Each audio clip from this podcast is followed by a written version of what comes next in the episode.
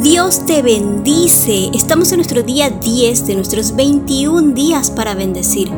Proverbios 4:23 dice, ante todo, cuida tus pensamientos porque ellos controlan tu vida. La mente es un verdadero campo de batalla.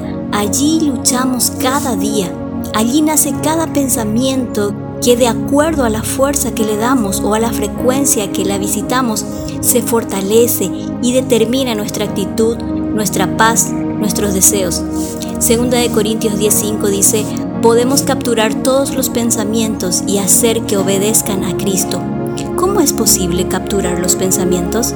Siendo conscientes de ellos, impidiendo que todo pensamiento vago se anide en nuestra mente. Por ejemplo, si me atacan pensamientos de muerte, de temor, yo analizo de manera consciente si existe una amenaza real.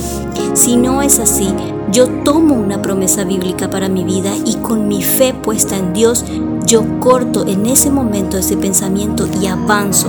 Cuando hay crisis económica, si viene a tu mente que no podrás salir adelante, enseguida tomas una promesa y piensas, estoy pasando mal ahora, pero el Señor es mi proveedor, nada me faltará. Él me llena de sabiduría y de habilidades para producir, me sostiene con su mano victoriosa y me hace dormir en paz. Esto te ayudará también a aclarar tu mente y te dará mayor visión de la situación. Cuando la impureza sexual hace una visita a nuestros pensamientos, no nos muestra las consecuencias.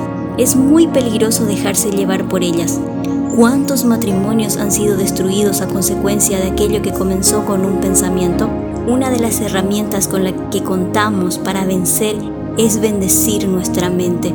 Cantar una canción, adorarle a Jesús en nuestra mente, que Jesús sea nuestra visión y Él nuestro primer pensamiento en la mañana. Vayamos a una pausa. Respira. Escribe en tu cuaderno de tox un pensamiento recurrente y pregúntate, ¿a dónde me llevarán estos pensamientos? Busca una promesa bíblica con la que confrontes ese pensamiento.